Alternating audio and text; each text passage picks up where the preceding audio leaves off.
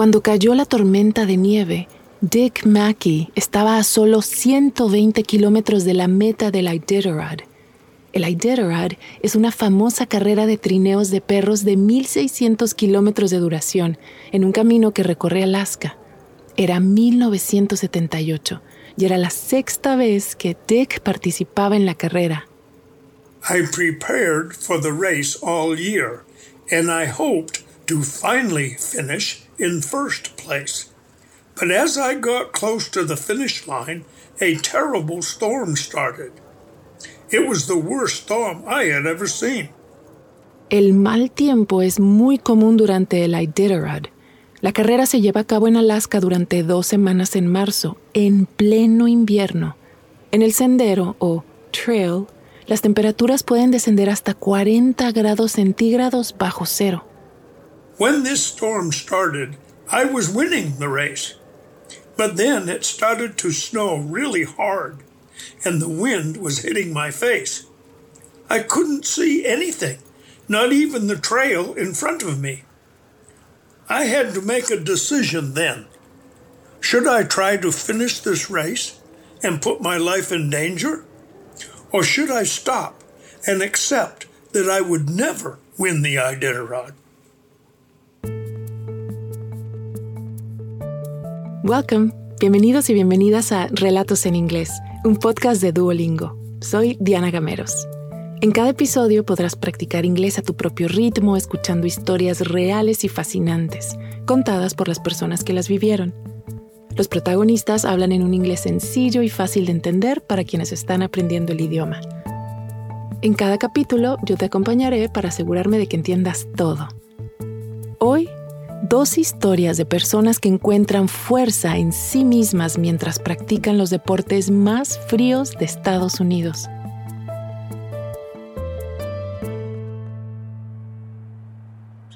Dick Mackey se mudó a Alaska en 1959, el año en que Alaska se convirtió en el estado número 49 de los Estados Unidos.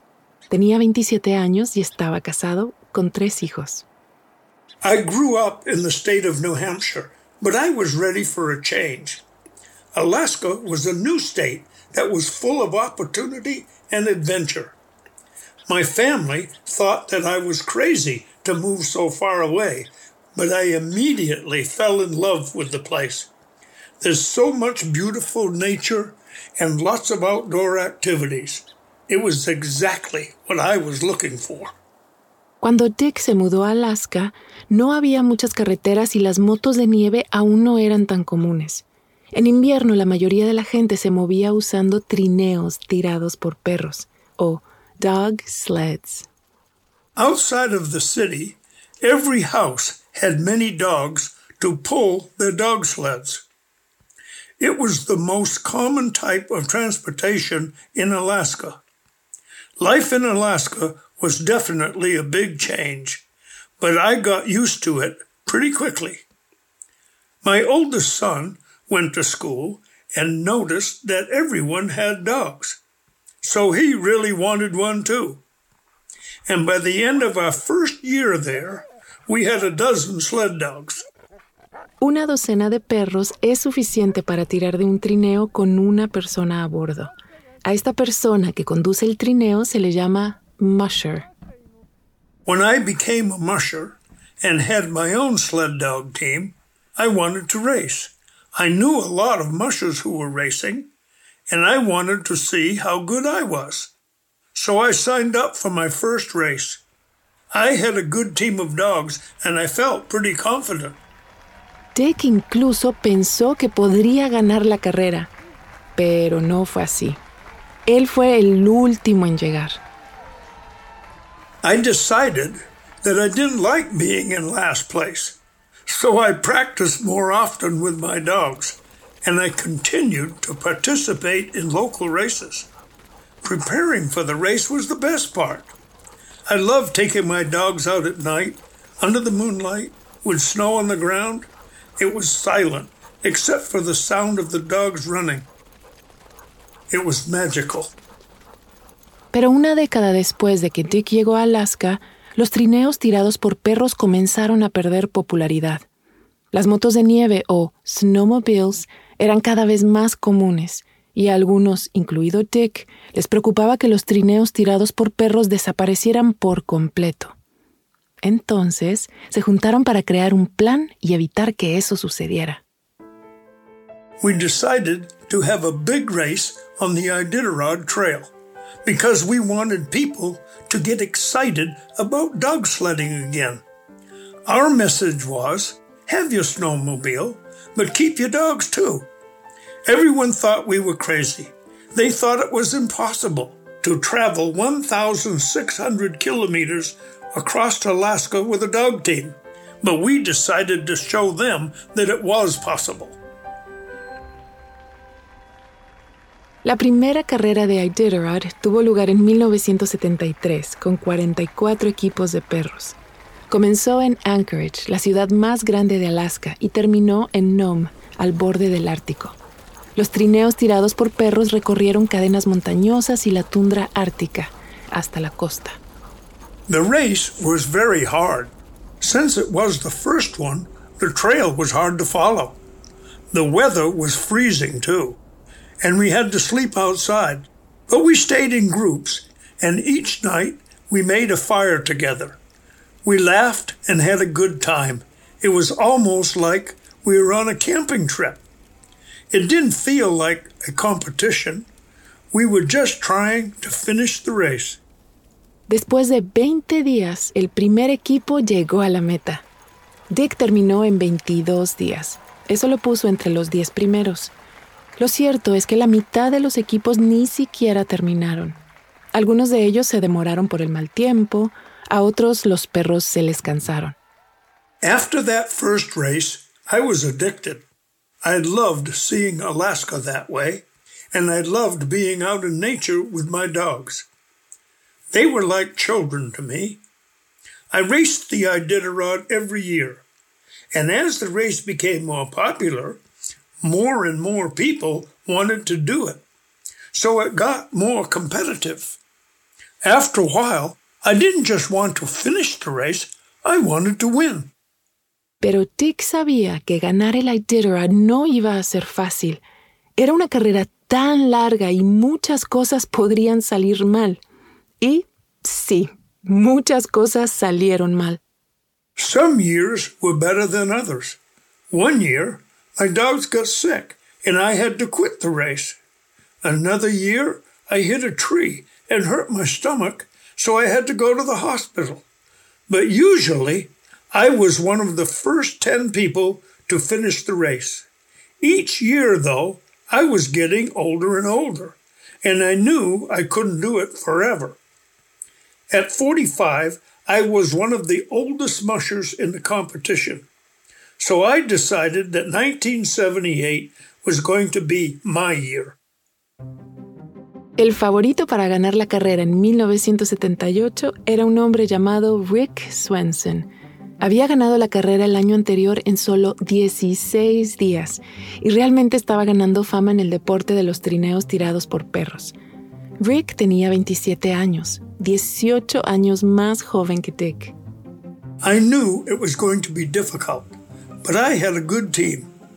I had a dog named Shrew, who was really smart, and a dog named Skipper, who was really fast. But I knew that I needed more than a good team to win.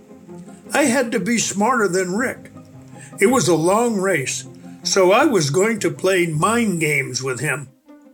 Los juegos mentales, o mind games, eran la mejor apuesta de Dick para ganar, ya que no era tan joven ni tan ágil como Rick. Dick y Rick comenzaron la carrera empatados, uno tomaba la delantera y luego el otro lo rebasaba y así todo el tiempo. Pero Dick tenía un plan. When the trails were difficult, I let Rick go in front of me. When the trails were easy, I went in front of him. And when we stopped for the night, I let him unpack his stuff. And then I said, Oh, I'm going to continue on the trail for a little longer. Then I traveled for a few more minutes and stopped. And of course, Rick followed me. I was trying to make the race difficult for him mentally. Dick le jugó así durante cientos de kilómetros, pero no pudo deshacerse de Rick. Luego, cuando quedaban unos 120 kilómetros de carrera, se desató una terrible tormenta. The storm made sledding really difficult.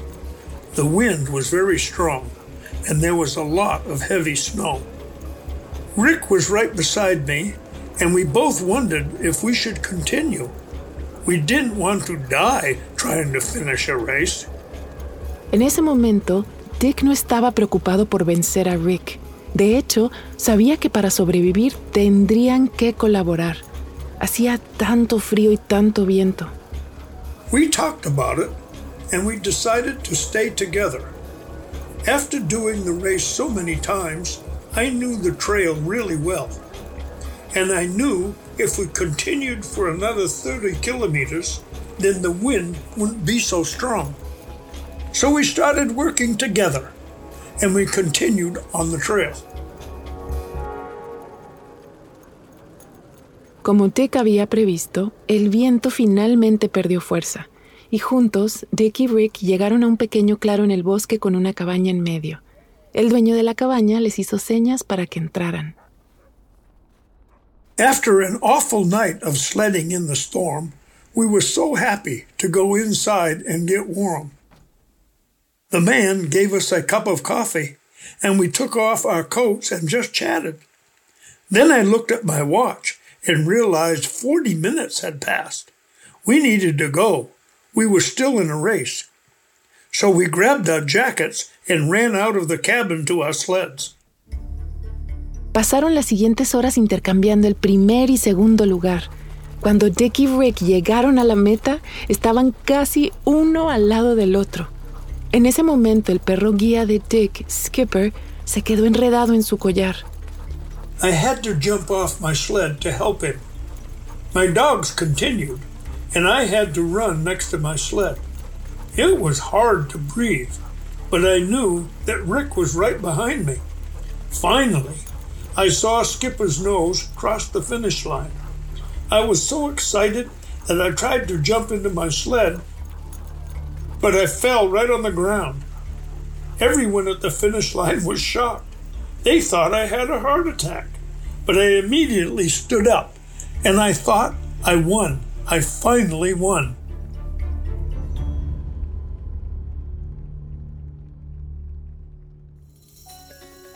Dick venció a Rick por un segundo. Fue el resultado más cerrado de todas las carreras de Iditarod hasta el día de hoy. Su tiempo, 14 días, 18 horas, 52 minutos y lo más importante, 24 segundos. After my victory, I raced two more times, but I didn't win. After that, I retired. But I still go to the start of the race every year. It always makes me want to race again, but then I go home and really enjoy sleeping in my warm bed.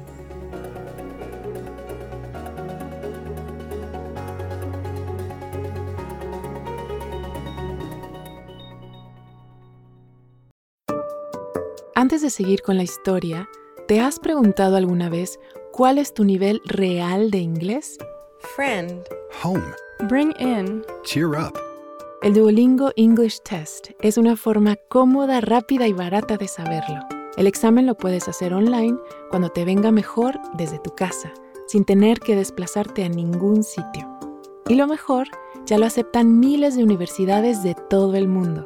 Si quieres tomarlo y saber cuál es tu puntuación, puedes practicar de forma totalmente gratuita a través del enlace go.duolingo.com barra relatos. Otra vez, go.duolingo.com barra relatos. Ahora volvamos a nuestro episodio de hoy.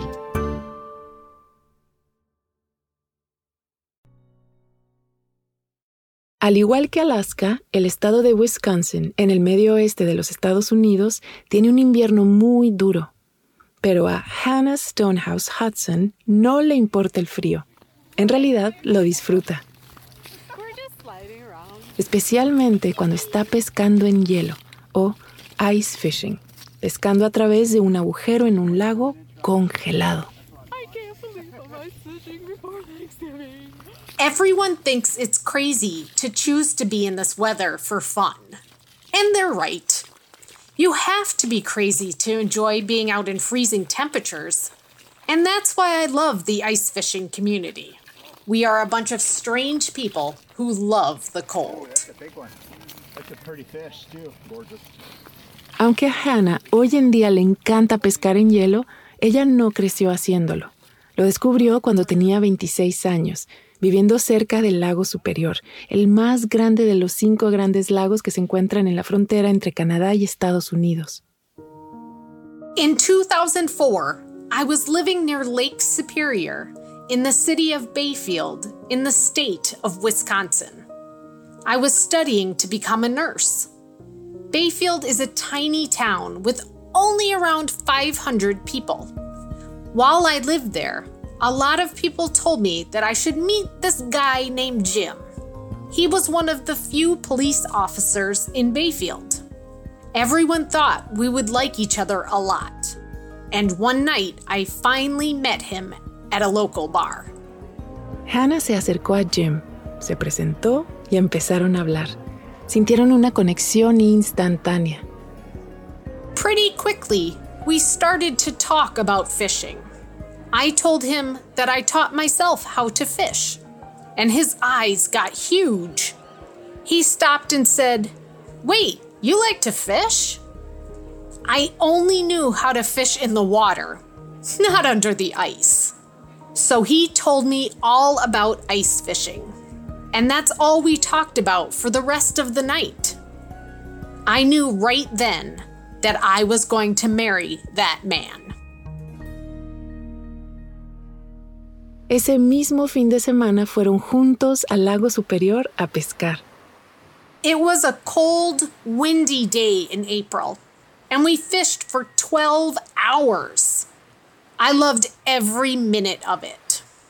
Very quickly, fishing became our favorite thing to do together. A month later, I even bought him a boat. He was so happy that he cried. And in December, after Lake Superior froze, he took me ice fishing for the first time. En invierno, partes del lago superior se congelan y acumulan hasta 50 centímetros de hielo. Para ir a pescar sobre el hielo, la gente conduce hacia el lago en un camión o una moto de nieve, y luego perfora o drill un agujero en el hielo. We rode Jim's snowmobile out onto the lake to a place Jim knew there were a lot of fish. And then he drilled a hole into the ice.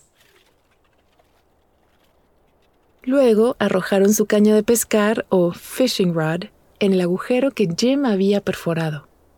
We just sat there for hours, moving our fishing rods up and down to attract the fish.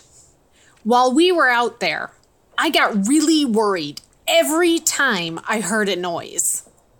I thought we were going to fall through the ice.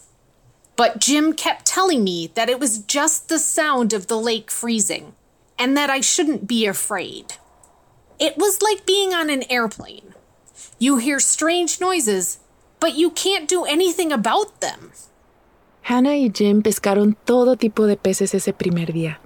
Luego, después de varias horas, empacaron su equipo y fueron a encender la moto de nieve para regresar. Pero no arrancaba. There was a guy ice fishing close to us, and he had his truck with him. So I walked over to ask if he could help us get our snowmobile started. He said, Sure, no problem. We got into his truck and started driving on the lake towards Jim. As we got closer to him, I saw Jim jumping up and down, waving at us. He started shouting, Don't drive over here! The ice will break! I quickly got out of the truck, and I could hear the ice cracking below us. I was terrified. Pero el conductor ni se inmutó. Agarró una cuerda del asiento trasero, enganchó la moto de nieve de Jim al camión y la sacó del hielo.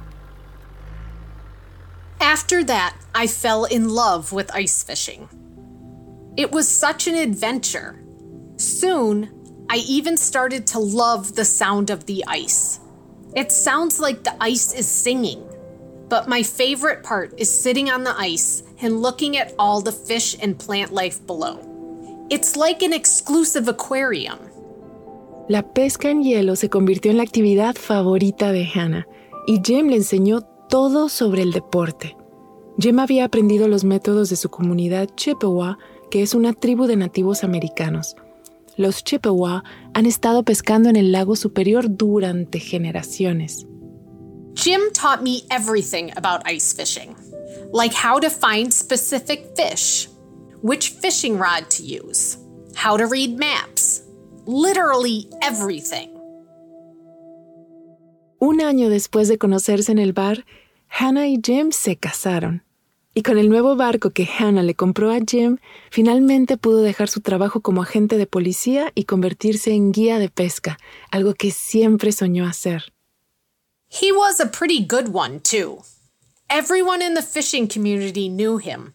He was even asked to be on fishing TV shows. He was a local celebrity. Un día de enero del 2013, Jim se levantó, como siempre, alrededor de las cinco y media de la mañana, para llevar a un grupo de chicos a pescar en hielo. Estaba explorando una nueva área en el lago superior cuando su moto de nieve cayó dentro del hielo.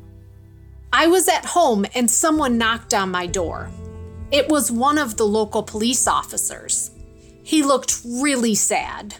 He said, Jim's snowmobile fell through the ice. I immediately went to the hospital. When I got there, they were trying to revive him, but it was too late.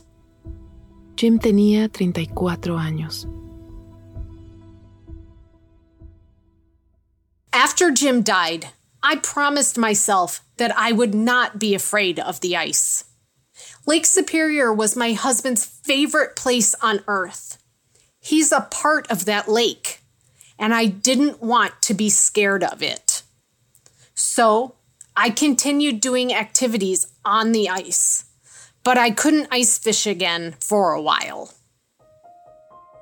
Un año después de la muerte de Jim, una amiga de Hannah le pidió ayuda con un proyecto para promover la pesca en hielo para mujeres, ya que históricamente ha sido una actividad dominada por hombres. El proyecto necesitaba un fotógrafo y Hannah, que ha estado tomando fotos desde que era una niña, era perfecta para el trabajo. I loved the idea. There aren't many positive photos of women ice fishing.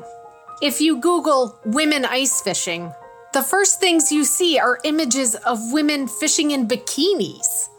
I wanted to help change that. Así que Hannah y su amiga comenzaron el proyecto Women Ice Angler y organizaron eventos para tomar fotos de mujeres pescando en hielo. Ya en pleno invierno, Hannah fue a Minnesota a pescar en hielo con algunas de las mujeres del proyecto. This was my first time ice fishing without my husband Jim, and I didn't know what to expect. We were out on the ice, and suddenly I started crying so hard. But it was so nice to be out there with all those women. They consoled me, and we started fishing, and we caught a lot of fish.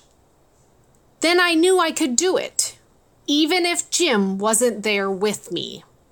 I had all the skills to do it myself, and those women helped me realize that. Desde ese primer viaje de pesca en hielo con el grupo, Hannah ha vuelto muchas veces. Ice fishing didn't kill my husband. It was an accident, and I don't want fear to stop me from doing what I love and what Jim loved. The best way to honor him is to use what he taught me and keep fishing.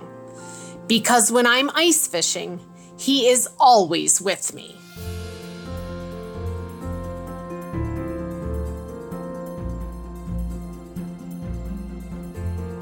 Hannah vive en Fargo, Dakota del Norte, con su pareja Sam y su perro Stewie. Acaba de mudarse allí desde Wisconsin para estar más cerca de buenos puntos de pesca en hielo. Nuestro primer narrador, Dick Mackey, está jubilado y vive en Wasilla, Alaska, con su esposa y su perro Foxy. Participó en Iditarod ocho veces, algo que se ha convertido en toda una tradición familiar. Sus cuatro hijos completaron la carrera. Dos la han ganado, uno de ellos cuatro años seguidos. Este episodio fue producido por Paige Sutherland, una periodista de Boston. Gracias por haber escuchado Relatos en Inglés. Nos encantaría saber qué te pareció este episodio. Puedes enviarnos un correo electrónico a podcast.duolingo.com o también puedes enviarnos un mensaje de audio por WhatsApp al más 1-703-953-9369. Relatos en Inglés es una producción de Duolingo y Adonde Miria puedes seguirnos en Spotify o tu plataforma preferida. Yo soy Diana Gameros. Thank you for listening.